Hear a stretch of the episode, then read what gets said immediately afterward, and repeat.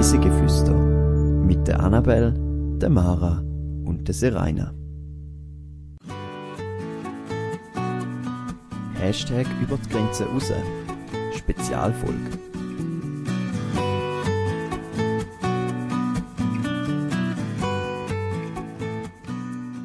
Bücher, alte Burgen und rauche Landschaften.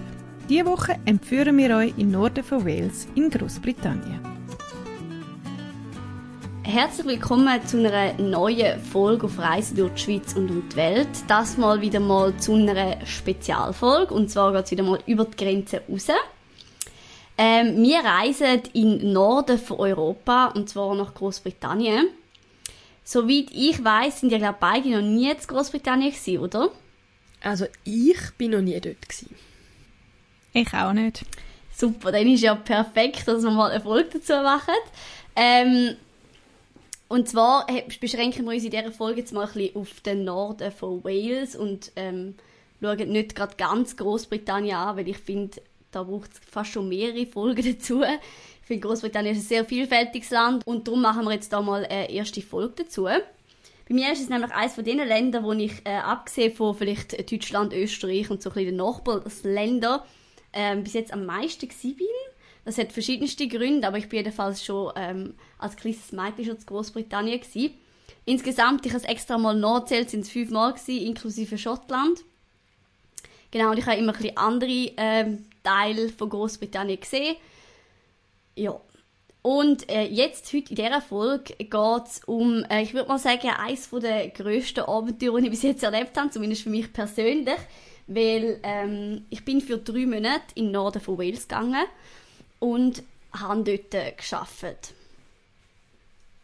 Als was hast du denn dort gearbeitet? Ähm, als Fachfrau Information und Dokumentation. Das ist im Prinzip Bibliothekarin, Archivarin und ist die ursprüngliche Ausbildung, die ich gemacht habe. Genau, und ich habe dort in einer Bibliothek auf dem Land sozusagen gearbeitet.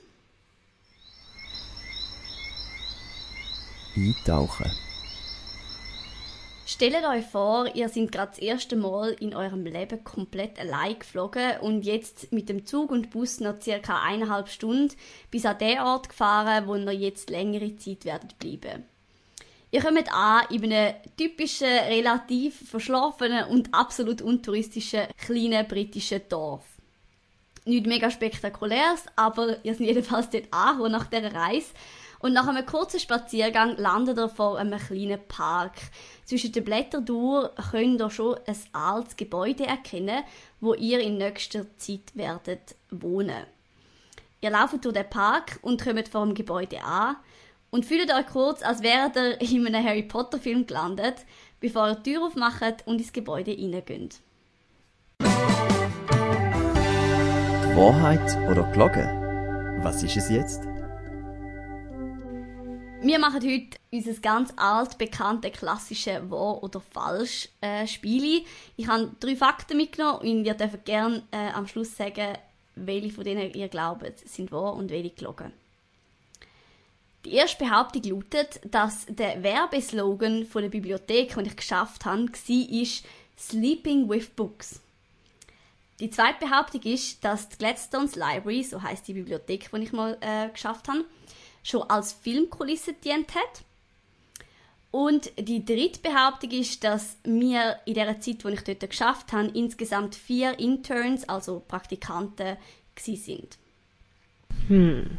Hm. Also, ich habe ja schon mal mit der Serena über das ganze Erlebnis geredet und ich habe gemeint, dass sie dir erzählt hat, dass es mehrere so Interns sind. Ich könnte jetzt nicht mehr sagen, wie viele, aber es sind sicher mehrere gewesen. An das mag ich mich auch erinnern. Und die anderen zwei Sachen kann ich mich nicht so erinnern, dass da erwähnt ist.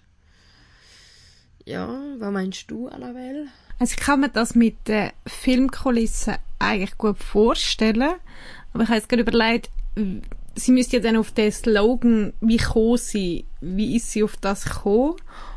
Für das ist vielleicht auch einfach doch eher das. Und das andere kommt man noch schneller mal auf die Idee, ein altes Gebäude kann gut mal für eine Filmkulisse genutzt werden. Ja. Es könnte natürlich auch der Slogan von irgendeiner anderen Bibliothek sein oder von irgendeiner Werbung. Das Aber es ist jetzt auch nicht etwas, wo man so geläufig ist, ich bin ehrlich. ich glaube jetzt nicht von der FHGR. Mm, nein. Wie viele sind falsch und wie viele sind richtig? Das kann ich euch sonst noch sagen, das habe ich nämlich noch nicht gesagt. Ähm, zwei sind wahr und eine ist falsch. Also die dritte sagen wir auf jeden Fall, dass die wahr ist. Ja, ich sage auch, die dritte ist sicher wahr. Und jetzt ist die Frage, ob die erste oder die zweite auch wahr sind. Aber was du gesagt hast, macht aber schon Sinn. Sollen wir sagen, die erste ist wahr und die zweite ist gelogen und die dritte ist wahr? Da haben wir die absolut richtigen Schlüsse gezogen. Also Annabelle, deine Gedankengänge sind genau richtig gewesen. ähm, äh, aber es ist vielleicht noch interessant zu wissen, wieso das überhaupt ein Slogan ist, jetzt zu der ersten Behauptung. Und zwar ist äh, die Gladstones Library eine sogenannte Residential Library. Äh, das habe ich vorher auch noch gar nie gehört, bevor ich von der Bibliothek erfahren habe. Und zwar ist das sozusagen Hotel und Bibliothek in einem. Das ist weltweit nicht gerade einzigartig, aber es gibt es wirklich sehr, sehr selten. Ähm, ich erzähle dann nachher noch mehr dazu. Das Zweite, mit dem, dass es eine Filmkulisse war, ist, ist falsch, zumindest soweit, dass ich das weiß. Ähm, es kann schon sein, dass es mal für irgendetwas gebraucht worden ist, weil es ist halt wirklich ein wunderschönes Gebäude, aber soweit ich weiß, hat man nie irgendwie einen Film dort gedreht, wo jetzt bekannter ist. Und das mit den vier Interns, das stimmt, wir sind äh, insgesamt mit mir vier Leute gewesen, die dort ein Praktikum gemacht haben.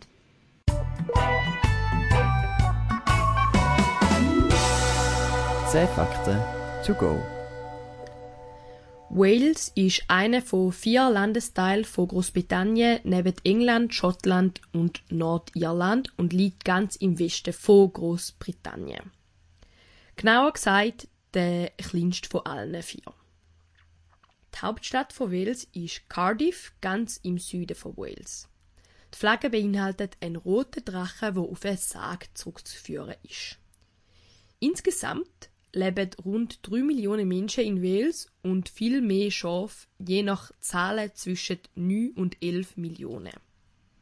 In Wales redet man nicht nur Englisch, sondern auch Walisisch. Walisisch ist in Wales nämlich eine Amtssprache und wird in der Schule geredet. An gewissen Schulen ist es sogar die erste Unterrichtssprache. Wales hat pro Quadratkilometer die meisten Burgen von Europa. Gleichzeitig findet man in Wales auch die kleinste Stadt von Europa, St. Davis. Reis mit uns.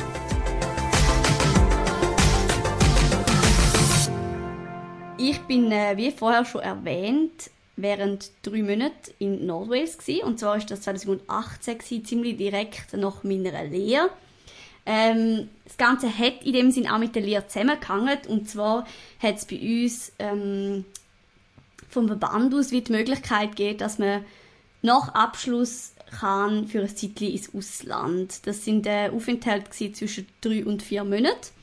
Und damals ist es so gewesen, dass es die Möglichkeit gegeben hat, ähm, sozusagen im deutschsprachigen Raum zu bleiben oder dann äh, nach Großbritannien zu gehen, respektive, respektive teilweise auch noch nach Dänemark ist auch eine Möglichkeit gewesen.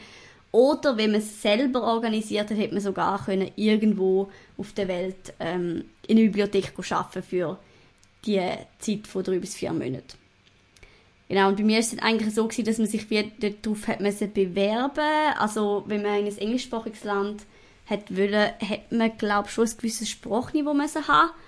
Ich weiß zwar nicht ganz genau was. Ähm, und dann hat man sich wie über den Verband beworben. Ja, und dann ist es aber eigentlich so gewesen, dass, glaube ich, auch die meisten, die sich beworben haben, sind dann auch genommen worden. Weil, eben, wie gesagt, ich habe ein Fach für Information und Dokumentation gelernt. Und das ist ein relativ, ähm, sagen wir mal, unbekannte Lehre. Es schließen auch jedes Jahr nicht wahnsinnig viele Leute mit dem Beruf ab. Und darum ist es eigentlich auch so gewesen, dass die meisten, die das haben wollen machen, haben das dürfen machen.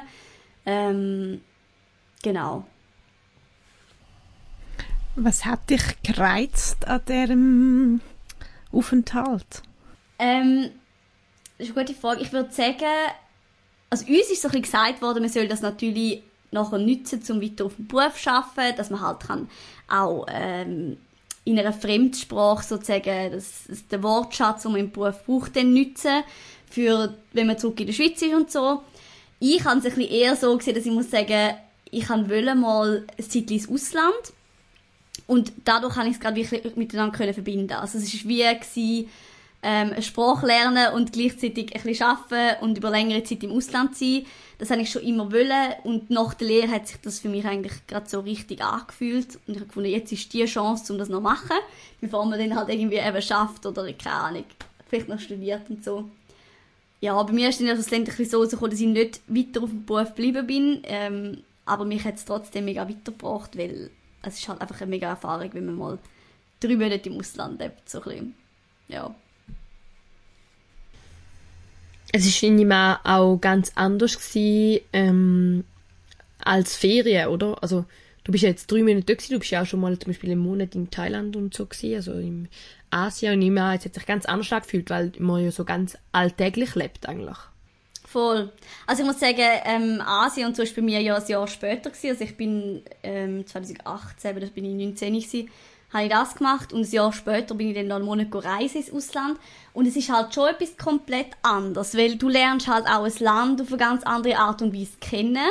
Dadurch, dass du ja dann wirklich dort wohnst, du bist ähm, längere Zeit halt immer dort, du lernst die Leute viel mehr kennen, Kultur halt auch ein Stück weit mehr. Ähm, ja, und, und es Schaffen, eben, es ist halt mehr das alltägliche Leben, ja. Also, du bist halt wirklich immer dort. Ähm, genau. Ich glaube, das ist schon ein, ein rechter Unterschied zu dem, wie wir jetzt gehen, reisen. Aber hat es schon grosse Unterschiede gegeben zum alltäglichen Leben, wo du da in der Schweiz hast? Also, wie hast du gemerkt, dass du, weil du aber jetzt im Ausland warst, mehr so den Drang hast, um Sachen anzuschauen oder so? Oder hat sich da irgendwie eingependelt?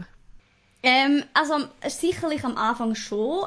Eben, es war so, gewesen, der Norden von Wales, zumindest der Teil, wo ich jetzt war, ähm, hat es nicht mega viele Sachen zum Anschauen. Ich würde nicht sagen, dass man nicht dort her aber es ist sicher der untouristischere Teil von Wales. Ähm, und gerade spezifisch das Örtchen, wo ich war, ist wirklich gar nicht touristisch gewesen. Das heißt, mega viel machen dort rundherum hast an sich nicht wirklich können, außer du bist dann gerade mit dem Zug mal eine halbe Stunde, Stunde weg. Von dem her, mit der Zeit hast du dann mal so ein bisschen die Umgebung ein bisschen kennt.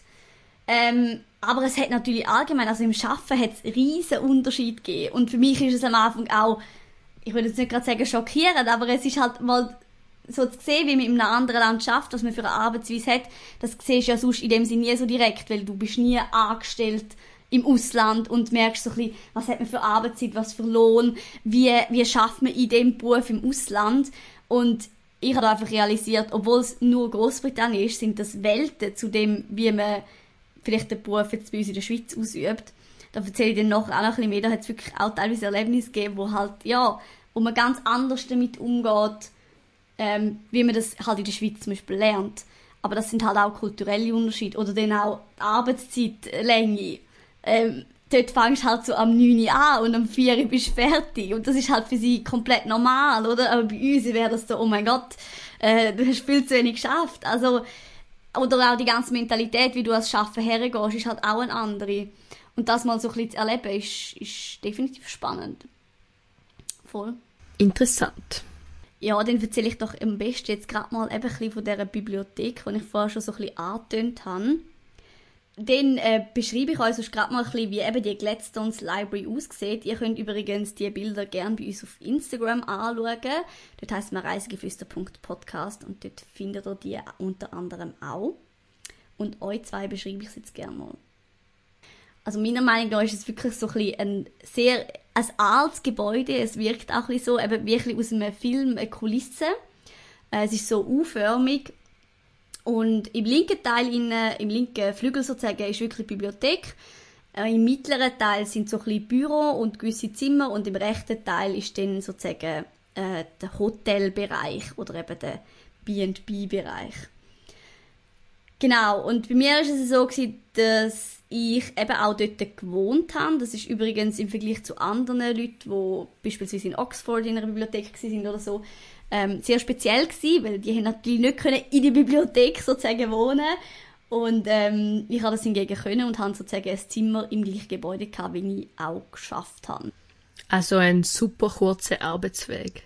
Ja, ich konnte wirklich können, sozusagen mit den Finken von meinem Zimmer ins Büro vom Chef.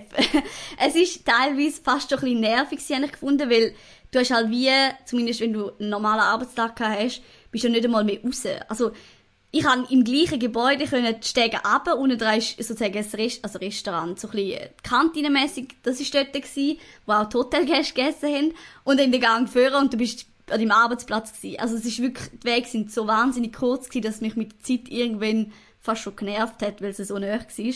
Aber es ist halt mega praktisch. Also du hast in fünf Minuten, bevor du arbeiten arbeiten steigen ab und bist, bist dort gewesen. Genau. Äh, es ist wahrscheinlich dann ein bisschen schwierig, äh, zwischen Arbeit und Freizeit so ein bisschen eine Grenze zu ziehen, nehme ich an. Voll. Also das war definitiv ein, ein Problem gewesen. Was dann auch noch dazu gekommen ist, ist halt, dass die anderen drei Interns, respektive zwei von denen, eine nicht, äh, haben auch dort gewohnt, weil die Bibliothek ist halt wirklich in dem kleinen Dörfli und die meisten, die dort das Praktikum machen, kommen ein bisschen von weiter her, von einer Stadt oder so. Das heißt, die haben auch dort gewohnt und stark unter mir und so bist halt wirklich sozusagen die Bibliothek ist, ist dein ganzer Mittelpunkt für die drei Monate, egal ob du geschafft hast oder auch äh, Freizeit gehabt hast. Du bist sozusagen wirklich fast immer dort gewesen. Das hat eben, wie gesagt, seine Vor- und Nachteile gehabt. Es ist so ein bisschen dafür und dawider. Voll. Ähm, das Gebäude selber ist äh, 1902 erbaut worden, also wirklich auch schon mega, mega alt. Das hat man, by the way, auch gemerkt. Also äh, da komme ich auch später noch dazu, aber ähm, da ist halt auch nicht immer so Geld vorhanden, um die Sachen zu renovieren und äh, ja, das Gebäude ist halt nun mal mehr als 100-jährig schon damals. Weil die Bibliothek finanziert sich wirklich nur durch Spenden. Das hat mich am Anfang sehr ähm, erstaunt und auch ein schockiert, weil wenn man sich das vorstellt, ähm, wäre das bei uns in der Schweiz sicher nicht so, dass das nur durch Spendenmesse finanziert wird. Da wird der Staat sicherlich auch was dazu geben. Aber bei ihnen ist es wirklich so gewesen, dass das nur durch Spenden gelaufen ist und auch heute, glaube ich, noch läuft. Ähm, voll. Und das ist natürlich auch schwierig, da genug Spenden zusammen zu bekommen, um ein Gebäude, das über 100-jährig ist, mit uralten Büchern können instand äh, zu halten. Ähm, die Gladstone Library ist die einzige Bibliothek von einem Premierminister von Großbritannien und zwar ist sie die Bibliothek von William Ewart Gladstone. Das ähm, ist ein ehemaliger Premierminister von Großbritannien. Er ist der am längsten amtierende Premierminister und zwar hat er viermal das Land regiert in seiner Lebenszeit.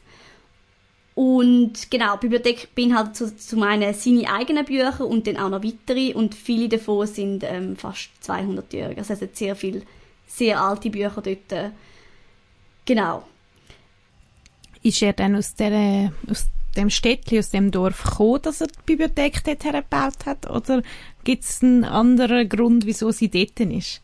Ähm, soweit ich weiß, hat er dort gewohnt. Also ich werde nachher noch auf Harden Castle zu sprechen kommen. Das ist äh, sein Wohnsitz mal gewesen. Ich weiß aber jetzt gerade so aus dem Stegreif ehrlich gesagt nicht mehr, ob er hergezogen ist oder wirklich von dort gekommen ist. Aber er hat definitiv eine Verbindung zum Dorf gehabt. Also es gibt auch noch eine Statue von ihm im Dorf und so. Und, und es ist auch so, dass es, wenn du ähm, Leute aus Großbritannien fragst, ist eigentlich der Gladstone für fast alle ein Begriff. Also die haben das in der Schule mal gelernt, wer das ist. Und ich bin halt so dort hergekommen und so noch nie von dem Typ gehört. genau. ähm, aber er hat schon eine Verbindung mit dem Dorf. Okay. Genau, und wie gesagt, es ist eine Residential Library, äh, die einzige in Großbritannien und äh, wie gesagt auch weltweit gibt es glaube ich nur sehr wenige andere. Es hat insgesamt 26 Zimmer dort, das heißt man kann das auch ganz normal ähm, buchen, um dort übernachten. Was speziell ist, es hat in jedem Zimmer eine Wand mit einer Büchertapete und das ist wirklich so ein bisschen ein es hat so ein eine 3D-Wirkung. Also wenn man zuerst ins Zimmer kommt, hat man das Gefühl, es ist wirklich eine Wand, wo, wo es echte Bücher hat. Wenn man näher kommt, merkt man dann schon, dass es nur eine Tapete ist. Aber ähm, es sollte wirklich so echt wie möglich aussehen. Sonst hat es, glaube ich, keine Bücher in den Zimmer gehabt. Nicht, dass ich wüsste, nein. Ähm, aber das ist sozusagen ein bisschen speziell. Und was noch ein bisschen dazu kommt, wenn man Gast ist im Hotel, darf man auch am späten Abend, ich habe gemeint, bis etwa am 10 Uhr am Abend noch in die Bibliothek und die sozusagen komplett exklusiv nutzen. Also dort ist dann auch kein Personal mehr rum. Ähm, genau. Und andere Benutzer könnten dann, glaube ich, nicht mehr kommen. Es hat auch noch eine angebaute Kapelle von dem ganzen Gebäude, die ist auch noch sozusagen mit allem verbunden, also es ist alles ein Gebäudekomplex. Ja, und jetzt vielleicht so, wie man sich das ganze Schaffen in der Bibliothek kann vorstellen. Ähm, also insgesamt gibt es eben sozusagen ein Team, das sich um, ums Hotel kümmert, also Rezeption, Gastronomie, ähm, die, wo äh, Roomservice machen und so, und dann halt das Bibliotheksteam. Ich bin logischerweise im Bibliotheksteam gewesen. Und zwar ähm, vier Tage pro Woche eigentlich. Und einen Tag pro Woche bin ich noch im Marketing gewesen. Das ist wie die Bibliothek angegliedert gewesen. Und ich habe dort einen Tag pro Woche aushelfen. Ähm, von der Aufgabe her habe ich zum einen Bücher neu erfasst und pflegt. Teilweise ist es so ein bisschen im Rahmen von einem dreijährigen landesweiten Digitalisierungsprojekt gelaufen, weil ähm, gerade die Bücher von, vom äh, Gladstone sind natürlich für landesweit wichtig, dass man die auch erhalten und so. Und da hat man teilweise die neu im System aufnehmen ähm, oder eben auch äh, wieder schauen, man muss etwas dran, wenn das Buch kaputt war, dass man das wieder restauriert und so. Dann habe ich mit anderen Interns zusammen ähm, Ausstellungen erstellt zu gewissen Themen. Das haben wir eigentlich nie allein gemacht, sondern wirklich immer im Team. Eben gerade auch, weil ich da von einem anderen Land habe auch nicht immer so gewusst, wie man das am besten macht. Und sie haben da teilweise noch mehr Erfahrung gehabt. Dann habe ich am Infodesk geschafft. Äh, da sind dann einfach Benutzer gekommen, wenn sie ein neues Kärtchen wollen oder irgendwie eine Frage haben und so. Und ähm, was ich auch noch gemacht habe, und das habe ich sehr interessant gefunden, ich durfte Brief vom äh, Gladstone transkribieren, respektive das ist auch für das Digitalisierungsprojekt gewesen. Man hat da ähm, für die Datenbank sozusagen müssen immer den ersten Satz, soweit ich weiß, ähm, im System erfassen. Ähm, ja, es ist wirklich, es ist nicht easy gewesen. Also seine Handschrift ist sehr schwierig zu entziffern und ähm, es ist nachher auch nochmal drüber geschaut worden, damit es dann auch wirklich richtig ist, weil ich habe sehr vieles gar nicht erst können lesen. Ähm, genau, aber es ist sehr interessant gewesen, weil es sind halt wirklich persönliche Briefe gewesen. Ähm, ihr könnt sonst gerne auch das Bild auf Instagram anschauen, aber auch die anderen zwei, die das jetzt gerade sehen, also der, der Brief, den ihr da gesehen ist aus dem Jahr 1845 und er schreibt da an seinen äh, Brüder, ähm, was er gestern gerade gemacht hat und dass er ein bisschen Schwierigkeiten hat. Genau. Ähm, und von diesen Briefen, die sind wie dann durchnummeriert und man hat die ähm, erfasst, um die dann können alle digitalisieren und ähm, sozusagen so weltweit zugänglich machen, damit auch Leute aus anderen Ländern dann die können anschauen können.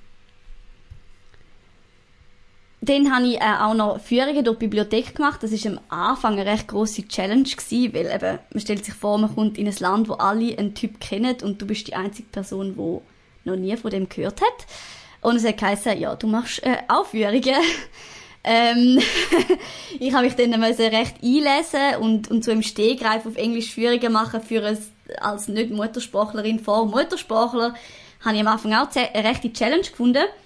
Ähm, ich habe es dann auch mit Zettel am Anfang gemacht und so. Und man kommt aber auch rein.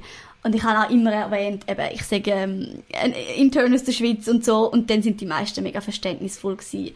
Ähm, genau. Und das war auch noch dann schlussendlich noch relativ interessant gewesen, weil, weil dann äh, noch einiges auch von den Leuten gelernt hast und was sie für Fragen gestellt haben und so. Und im Marketing dort habe ich eben vor allem äh, Social Media Kanäle betreut von der Bibliothek oder auch äh, Blogbeiträge geschrieben. Ja, und eben wie vorher auch schon ein bisschen angetönt, ähm, das Leben und Arbeiten in der Bibliothek war wirklich eine rechte Erfahrung. Ähm, bei mir war es zum Beispiel auch so im Zimmer, die Fenster, das sind die Originalen, nehme ich mal an, zumindest noch drin von vor 100 Jahren. Das heißt, man kann sich vorstellen, wie das dann war. Ich bin äh, vom September bis im Dezember in, in dem, äh, in der Bibliothek gewesen. Äh, einfach Verglasung, ja und was auch ein Rechtsproblem war, oder respektive, was, was mich auch so ein bisschen irritiert oder schockiert hat, ist der insgesamte Zustand von diesen Büchern. also ich bin halt da in der Schweiz haben gelernt in Bibliotheken, wo du halt das Privileg hast, dass man können Temperatur regulieren. Du hast genau gelernt, wie, welche Temperatur man welche Bücher haben und was und das und jenes. Jedes Detail. Und dann kommst du in eine Bibliothek, wo, ähm, wo die Heizung nicht richtig funktioniert. Respektive, wir haben manchmal das Problem gehabt, dass wir im Raum, wo all die Bücher sind, äh, fast 25 Grad haben, weil die Heizung nicht mehr können regulieren Und hinten in den Büros ähm, ist die Heizung sozusagen komplett ausgestiegen und wir haben um die 16 Grad gehabt. Das heißt, wenn du vor dem Büro abends in die Bibliothek bist arbeiten, ist das äh, immer ziemlich heftig gewesen. Du bist mit, entweder mit Schal und allem im Büro gesessen und dann äh, für eine Bibliothek und bist fast verschmachtet und für die Bücher natürlich, ja, natürlich die reinste Katastrophe. Also 25 Grad für, für äh, 200-jährige Bücher geht natürlich gar nicht, oder? Das ist, äh, wäre in der Schweiz ein Ding von der Unmöglichkeit. Aber eben dort, man hat halt wirklich schlicht und einfach nicht das Geld und es wird vom Staat nicht mitfinanziert. Ähm, was natürlich auch mega interessant war, ist so die ganze ähm, Mentalität oder Kultur. Es wird effektiv sehr viel Tee getrunken. also, du gehst in der Pause definitiv nicht Kaffee trinken, es trinkt kein Mensch äh, Kaffee, sondern du holst dir einen Cup of Tea.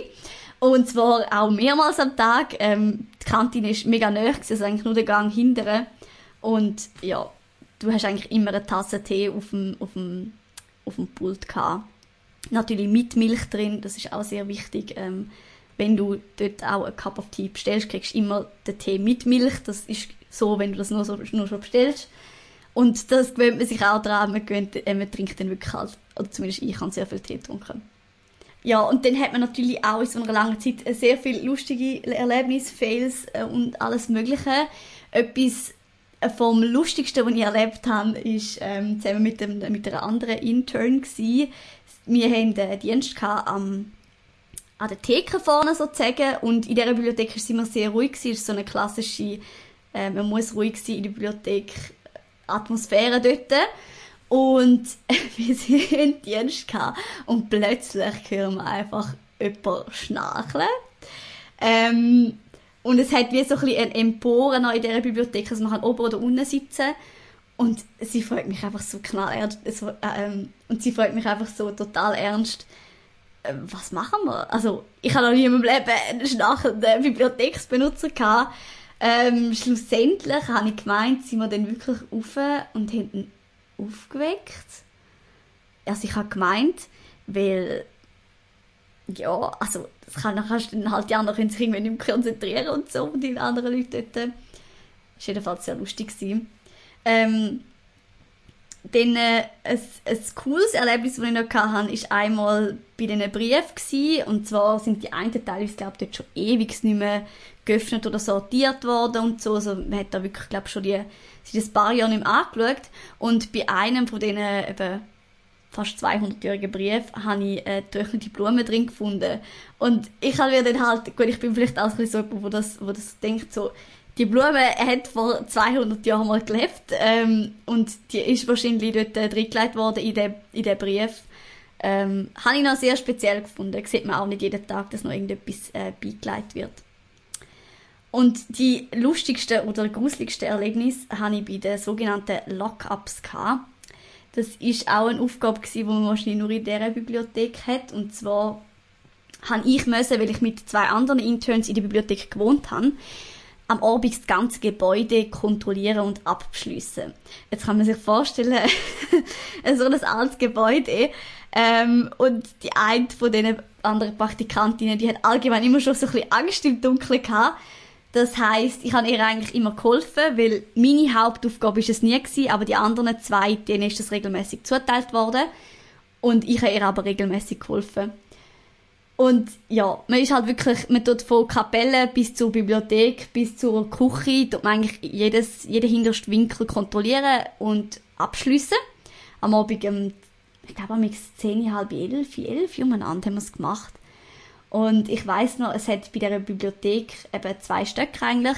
Und beim oberen Stock hat es noch so eine kleine Stecke auf und es ist immer abgesperrt gewesen. Und da hat es auch kein Licht oder so, es ist einfach dunkel gewesen dort oben. Und wir haben uns immer gesagt, am letzten Mal trauen wir uns noch, zum dort raufzugehen. Ähm, haben wir dann auch gemacht und es ist wirklich ziemlich gruselig gewesen. Also wir sind dann unter der unter dieser Absperrung durch, durch. Und soweit ich weiß, hat es irgendwelche noch alte ähm, Kleider und so Zeug sind rumgelegen und ein Koffer und so. Also wirklich wie aus dem Film. Es hat natürlich auch Spinnennetz und alles mögliche gehabt. Ähm, ja. Aber es ist immer ein sehr cooles Erlebnis gewesen, wenn wir am Abendsport noch durch die Bibliothek können durch. Auch ein bisschen gruselig. Ja, definitiv, ja. Jeden Tag noch ein bisschen Action. Voll. Und nicht so ganz klassische äh, Bibliotheksarbeit. Das ist noch ein bisschen dazugekommen. Ähm, ich erzähle jetzt noch schnell, was man kann machen kann, wenn man dort in der Gegend umeinander vielleicht Ferien macht oder so. Zuerst äh, zu Harden selber, das ist eben das Dorf, wo die Bibliothek war. Es hat noch verschiedene andere Sachen in dem Dorf. Eben zum einen Harden Castle, das ist sozusagen ein Schloss oder eine Burg, wo heute noch von den Nachfahren vom Gladstone bewohnt wird. Das heißt, es ist privat und man kann auch nicht, nicht dort äh, aufs Gelände, aber man kann es von weitem anschauen. Ähm, genau, das kann man in, in, in, dem Dorf sehen. Dann gibt es Harden Old Castle, das ist fast direkt neben der Bibliothek. Es ist noch eine, eine Ruine und dort kann man eigentlich auch her. Das habe ich dann auch einmal gemacht, als ich äh, in diesen drei Monaten dort war.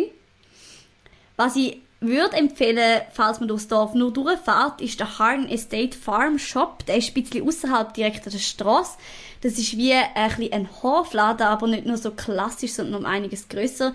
Es hat sehr viele lokale Produkte und man kann dort auch essen oder einen Kaffee trinken. Und ist wirklich noch ein cool Kaffee gemacht. oder ein Tee? Kaffee trinken ist jetzt natürlich meine Interpretation. Ein Tee natürlich. genau. Aber ähm, ich habe gemeint, dass man auch nur einen kurzen Stopp machen kann und irgendwie ein Stück Kuchen essen oder so. Aber das ist natürlich vollkommen recht. Eher ein Tee als ein Kaffee. Dann noch äh, zwei Restaurantempfehlungen. Und zwar zum einen das Glen Arms. Das ist im Dörfli inne. Und es gehört sozusagen zusammen mit dem Farm Shop, den ich jetzt gerade erzählt habe. Das ist eins von zwei Pubs im Dorf. Äh, das andere ist aber ziemlich ein Spelunker. Dort bin ich aber ehrlich gesagt auch nie drin gewesen. Mir ist immer noch gesagt worden, es sei ein Spelunker. Im Glen Arms hingegen schon. Dort bin ich zum einen mal was trinken, aber auch essen, weil das Essen ist sehr zu empfehlen. Ähm, der, der dort kocht, der hat auch mal in einem recht ähm, guten Restaurant vorher früher noch mal gekocht, wo irgendwie, glaube sogar Michelin-Sternchen und so gehabt. Ähm, voll, also große Empfehlung. Ähm, wenn ihr dort sind, könnt ihr essen. Und dann gibt es noch den Running Hare. Das ist äh, ein Dorf weiter in Evelo. Das ist ebenfalls ein Pub und dort bin ich äh, auch mal was trinken, aber das Essen muss dort auch ziemlich gut, gewesen, gut sein, hat mir eine von den Interns erzählt. Äh, die nächstgrößere Stadt von, von äh, ist Chester. Chester liegt aber bereits in England, muss man dazu sagen, weil die Grenze zwischen Wales und England geht nämlich gerade kurz neben nach der Stadtgrenze von Chester durch. Ähm, und darum ist die Stadt auch lange Zeit stark umkämpft gewesen zwischen den Waliser und den Engländern. Ähm, Walisisch, by the way, vielleicht noch ein paar lustige Anekdoten dazu. Es ist alles zweisprachig angeschrieben, also sobald man in Wales ist, sind alle ähm, Strassenschilder sind zweisprachig und es ist also eine Sprache, wo man in dem Sinn nicht kann lesen oder vorlesen. Natürlich man, es sind die gleichen Zeichen und so, aber die Buchstabenfolge ist so komisch, dass du das eigentlich nicht kannst aussprechen, wenn du nicht weißt, wie die Sprache tönt. Ähm, genau. Aber es ist wirklich so, dass man sie in der Schule lernt. Also die eine, die eben auch Praktikantin war, die Bibliothek, die ist zweisprachig aufgewachsen, die kann Walisisch und Englisch. Aber die Briefe, die du hast müssen lesen, die sind auf Englisch gewesen, nicht auf Walisisch. Genau, äh, soweit ich weiß, ist der, der Gladstone ist auch Engländer und nicht Wallis. Äh, das heißt, ja, er hat natürlich auf Englisch kommuniziert. Und sie haben auch nicht wahnsinnig viele Sachen auf Walisisch, weil es eben so nah an der Grenze ist, ist halt die Bibliothek auch mehr so auf die Politik und die international, also äh, die national, muss man sagen, Thematik ausgerichtet. Chester selber hat eine sehr schöne Altstadt, also im Norden von Wales, äh, wenn ihr dort sind, definitiv eine Empfehlung. Es hat auch sehr viele Sachen aus der Römerzeit noch, ein römisches Amphitheater und äh, römische Gärten, wo man kann anschauen kann. Dann äh, hat es eine sehr tolle Stadtmauer, eine von der am besten erhaltensten vom ganzen Land, habe ich gelesen. Ähm, Chester Cathedral ist definitiv auch eine Empfehlung. Dort hat es auch noch eine Falknerei, an die bin ich per Zufall auch mal hergelaufen, wo es draussen so eine Vorführung hatten, wirklich dann mit den riesen Vögeln und so. Das kann man auch anschauen. Und der Zoo ist meiner Meinung nach auch etwas, also eine Empfehlung, weil es ist wirklich ein sehr grosser Zoo und die haben meiner Meinung nach äh, relativ viel Platz, zumindest insofern, wie, wie, man immer viel Platz definiert, aber es ist jedenfalls ein relativ moderner und, und grosser Zoo. Ich bin auch noch in der Weihnachtszeit dort gewesen, der Weihnachtsmarkt ist also auch zu empfehlen, ähm, nicht mega riesig, aber in dem kleinen Städtchen wirklich voll schön sieht so ein Weihnachtsmarkt ähnlich aus wie bei uns oder hat es da schon Unterschied gegeben? Es ist im Prinzip, das habe ich eigentlich auch noch recht lustig gefunden, fast komplett gleich wie bei uns. Respektive, sie übernehmen so ein bisschen die deutsche Weihnachtsmarkt-Tradition. Es hat dann sehr viel so ein bisschen deutsche äh, Spezialität oder deutsche Sachen gegeben. Sie haben wie gar keine eigene Weihnachtsmarkt-Tradition, äh, die sie schon immer hatten, sondern das ist wirklich so ein bisschen von hat mir zumindest den Eindruck gehabt, von anderen Ländern übernommen worden. Voll. Und von dem her total ähnlich wie bei uns. Dann, ähm, ein Örtchen, wo direkt am Meer liegt. Und das ist auch mein erstes Mal, als ich dann am Meer war, nach ein paar Wochen, weil ich bin am Anfang in, eben in Harden war und bin dann irgendwann mal, habe ich gefunden, ich will jetzt mal das Meer. Und dann bin ich nach Landudno. Ähm, das ist wirklich auch noch relativ schön gelegen. Auch vor allem auch wegen der Häuserfront, die zuvorderst ist. Und zwar hat es so äh, viktorianische Häuser. Man kann sich vorstellen, es sind so ganz alte, aber schöne äh, Holzhäuser aus dem 19. Jahrhundert. Landudno war ein beliebtes Seebad. Da sind die Leute wirklich her im Sommer baden. Ist, glaube heute noch ein bisschen so, dass die Briten teilweise dann im Sommer dort hergehen. Ähm, und es hat so einen, einen Pier, also eine Seebrücke ins Meer raus mit Vergnügungslokal. Es hat so ein bisschen was Amerikanisches, aber die gibt es schon dort seit 1878. Das ist wirklich auch schon sehr, sehr alt. Und genau. Noch eine lustige Anekdote dazu ist, dass die längste Seilbahn von Großbritannien neben ähm, Landudno liegt. Eigentlich total im Nichts raus, aber es ist scheinbar die längste Seilbahn. Dann noch ein kleiner Tipp, wo ich ähm, von mir aus, das ist einer der ersten Ausflüge, die ich gemacht habe, und zwar bin ich nach Flint gegangen. Dort gibt es auch ein kleines Castle, das ist mehr noch eine Ruine, und zwar Flint Castle. Ähm, es ist ganz interessant, um das anzuschauen. Wenn man jetzt aber nicht mega viel Zeit hat in der Gegend, würde ich jetzt nicht sagen, dass das gerade die erste Priorität ist. Flint selber ist nicht wahnsinnig schön. Es ist ein bisschen eine Industriestadt, wie eben auch ein bisschen dort die ganze Küste oder Küste ich würde nicht sagen die ganze Küste, weil Land tut nur nachher dann wieder nicht mehr. Aber der Obersteil von Wales ist wirklich sehr industriell. Man hat auch von Harden, ähm, das ist so ein bisschen erhöht gelegen, hat man runtergesehen, Richtung Küste. Und das dort umeinander ist wirklich nicht wahnsinnig schön. Also für Touristen nicht gerade so mega prickelnd, eben sehr viel Industrie und so. Aber sobald man Richtung Land noch geht, ähm, ist es sehr schön. Was auch richtig Landudno liegt, ist Conwy Castle und das ist, glaube ich, so ein bisschen der Ort ähm, von Nordwales, wo der, die grösste Sehenswürdigkeit ist, sage ich jetzt mal. Das ist wirklich so ein bisschen ein Must-See, sowohl äh, das Castle als auch das Örtli selber, weil das hat eine sehr gut erhaltene Stadtmauer. Ähm, und es ist scheinbar eine der schönsten mittelalterlichen Festungen von Europa das Castle selber ist extrem beeindruckend, weil es sozusagen komplett erhalten ist. Also man hat äh, sehr wenig restauriert. Jetzt am Castle selber, nachher an der, es hat noch so eine Brücke in der Nähe, die ist definitiv neuer, aber äh, die ganze Burg selber ist eigentlich fast komplett erhalten. Und beeindruckend ist auch, dass das Ganze innerhalb von nur vier Jahren erbaut worden ist, und zwar zwischen 1283 und 87 das ist für die damalige Zeit eine wahnsinnige Leistung gewesen, dass man in so schneller Zeit eine Stadtmauer und eine Burg erbauen ähm, Was ich lustig gefunden habe, wo wir dort sind, dass man praktisch auf jeden Turm rauf kann. Das heißt, es hat sehr viele so kleine und große Türme und es ist fast alles zugänglich. Wir haben dann auch so ein lustige Fotos gemacht. Dann ist jemand auf den einen Turm rauf und wir bist mit der Kamera rauf und die andere Person auf der anderen. Dann kann man über ein Foto machen. Ähm, ja, ist wirklich noch, noch cool. Das Ganze ist UNESCO Weltkulturerbe, ähm, gehört zusammen mit ein paar anderen Castles äh, zu einem Pot sozusagen. Genau. Also das ist, das ist, ja, meiner Meinung nach das Wichtigste vom Norden von Wales. Dann, was von mir aus dort damals auch noch relativ nahe gelegen ist, ist Liverpool. Liverpool liegt schon in England. Ähm, ich bin für einen Tag mal dort gewesen und habe einen Tagesausflug gemacht. Ich muss aber dazu sagen, dass ich jetzt von Liverpool nicht, also ich finde, man muss es nicht unbedingt gesehen haben, weil es ist einfach nichts mega Spezielles. Ähm, ich glaube, wenn man länger dort wäre, es hat kulturell, glaube ich, noch einiges, wo, wo sicher spannend wäre. Aber jetzt so zum Anschauen für einen Tag, ja, es gibt nicht wahnsinnig viel, wo man sehen dort. Von dem her, wenn ihr genug Zeit habt, könnt ihr es gerne machen, aber finde ich, muss man nicht zwingend gesehen haben, die Stadt. Was hingegen muss schön sein und was ich damals nicht gsi bin, auch unter anderem, weil ich keine Wanderschuhe oder so dabei hatte, ist der Snowdonia National Park. Das ist ein Park, der eigentlich fast direkt neben dem Conwy Castle äh, startet. Sie ist sehr, sehr schön zum Wandern und dort liegt auch der höchste Berg südlich von Schottland.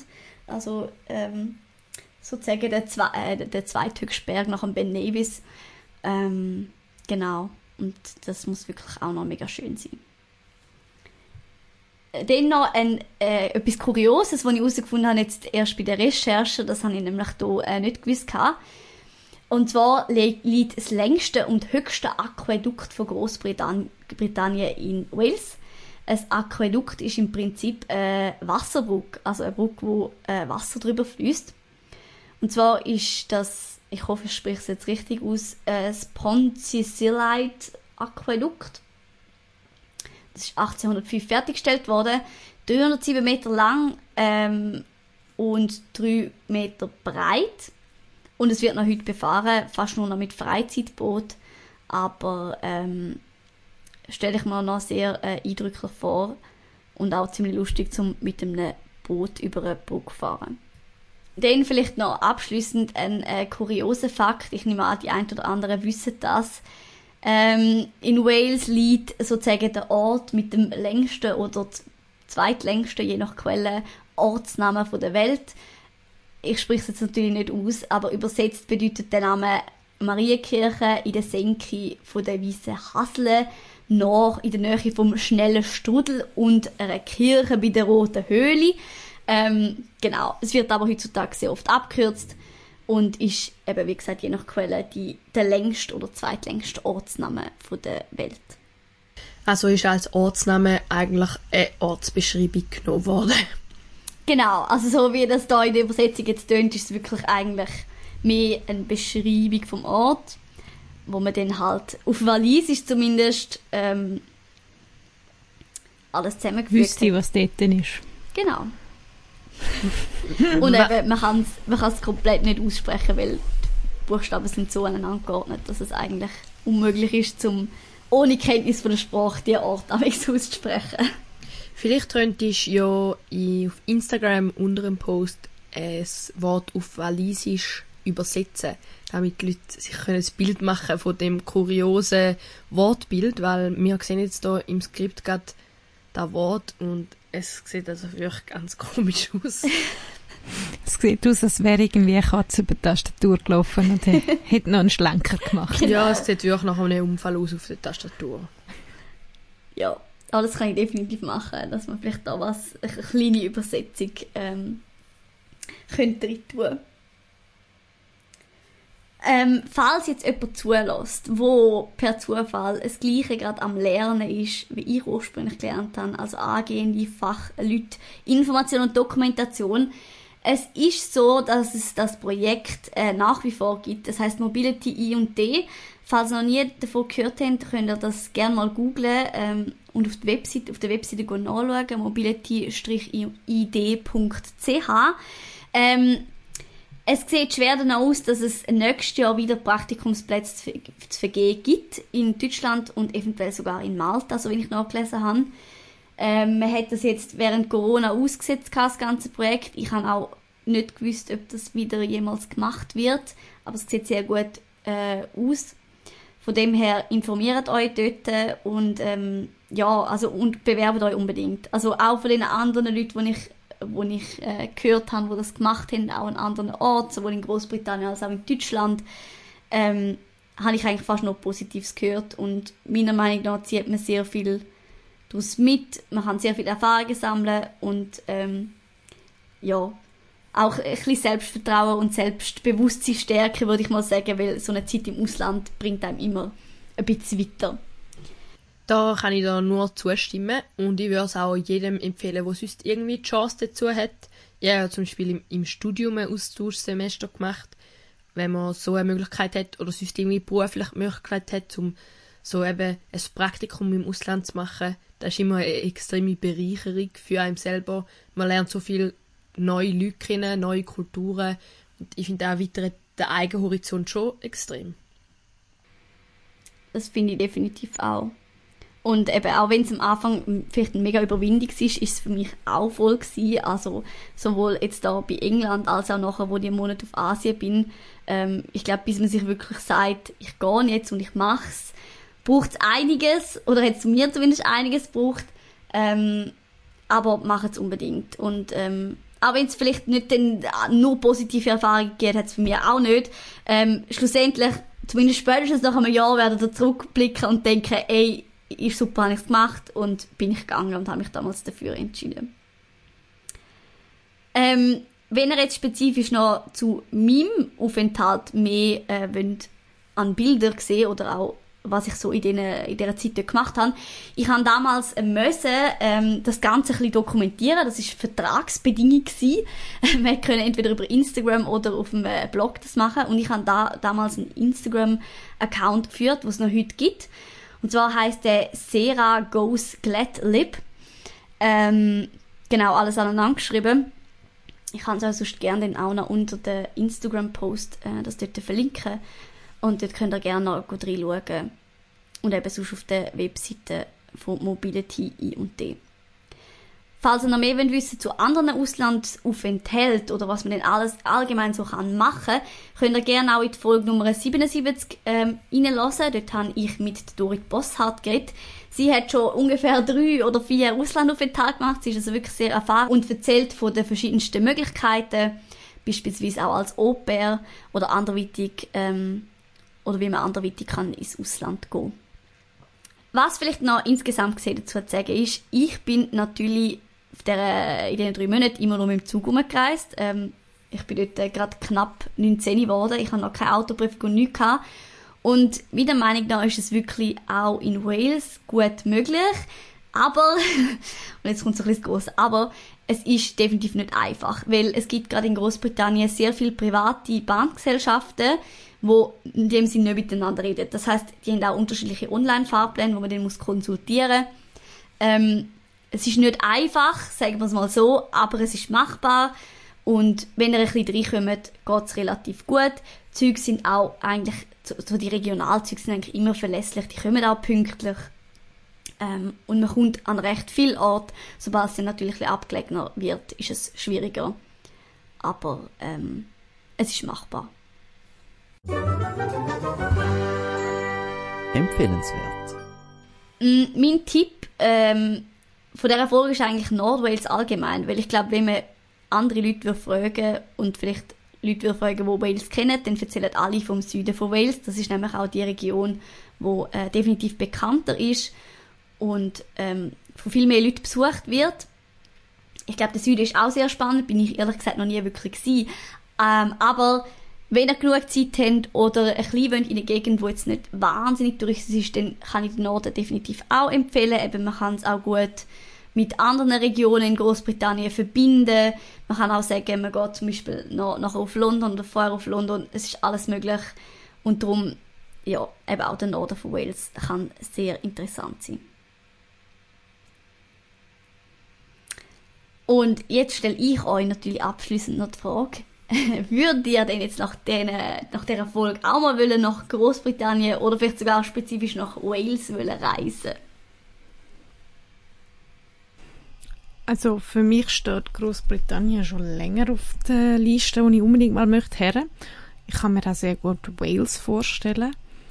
ähm, ich muss es einfach irgendwann mal schaffen. Das ist so ein bisschen das Problem. Der sieht bei mir mega ähnlich aus. Also ich würde unbedingt mal gehen. Ich war schon mal in Irland, gewesen, was äh, ja, schon mal in die richtige Richtung war, aber noch nicht ganz das richtige Land. Ähm, Wales könnte ich mir äh, definitiv auch vorstellen, vor allem weil du gesagt hast, dass es dort so viele Burgen gibt, was ich auch historisch recht spannend ist und mich einmal auch ein interessiert. Was du jetzt aber gar nicht erwähnt hast, weil mich noch interessieren war jetzt meine Entscheidungen, wie dort angehen oder nicht, nicht so stark beeinflussen, aber wenn es dann dort gutes Essen gibt, wäre das natürlich schon ein Pluspunkt. Wie ist denn das Essen so in Großbritannien? Du hast ja auch bei meinem Restaurant gesagt, es ist sehr gutes Essen gewesen, aber was ist denn da so für Essen? Also allgemein gesehen würde ich sagen, hat halt Großbritannien nicht eine wahnsinnige Essenskultur. Also ich finde, es ist wie nicht so, dass man kann sagen, es gibt so die Spezialität und die sind wahnsinnig gut. Ähm, es kommt auch sehr darauf an, welchem Teil von Großbritannien du bist. Klar gibt es so die klassischen Sachen wie Fish and Chips, wo vielleicht jeder kennt. Das ist aber eher dann so ein bisschen am Meer eine Spezialität. Ähm, was es sehr viel gibt, ist Sachen mit, mit, mit Fleisch. Also jetzt gerade in dem Restaurant Glen Arms gibt es dann, äh, sagen wir, Würst beispielsweise oder Fleisch auf andere Arten wie es zubereitet. Das ist sehr oft vom Land eine Spezialität. Ähm, wenn sie die vegetarisch richtig geht, ist zum Beispiel Pie etwas, was in allen möglichen Variationen gibt. Das ist sozusagen äh, eine Weihe. Oftmals sind es aber so kleine, runde Küchli. Ähm, die gibt es eigentlich fast immer vegetarisch mit jensten Sachen gefüllt. Aber es ist wie, also ich glaube, ich finde immer wegen dem Essen muss man definitiv nicht auf Großbritannien. Das ist jetzt vielleicht nur meine Meinung. Ich glaube, da gibt es definitiv auch Leute, die das anders sehen. Aber ich finde, wie das Essen ist in Großbritannien nirgends so, dass man muss sagen, oh mein Gott, es, ist, es gibt irgendeine Spezialität, wo mega super ist. Ähm, genau, darum ist so ein bisschen und dessertmäßig gibt es zum Beispiel so Pudding, wo recht eine Spezialität ist, jetzt dort, wo ich umeinander bin. Ähm, aber auch selbst wieder, es ist halt einfach eher Pudding, ist jetzt auch nicht mega spektakuläres.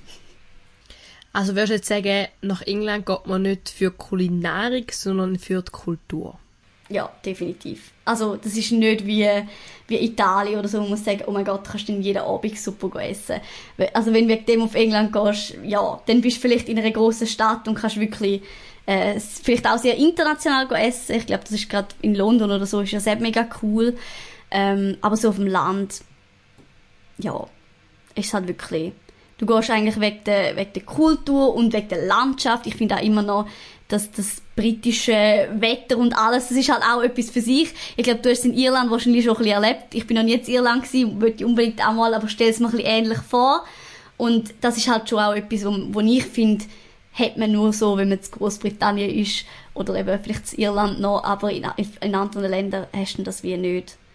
Darum gehst du schon ein bisschen weg diesen Sachen auf Großbritannien. Und natürlich auch ein bisschen weg den Leuten. Also ich meine, die Leute sind natürlich auch meiner Meinung nach immer sehr nett und, und sehr höflich.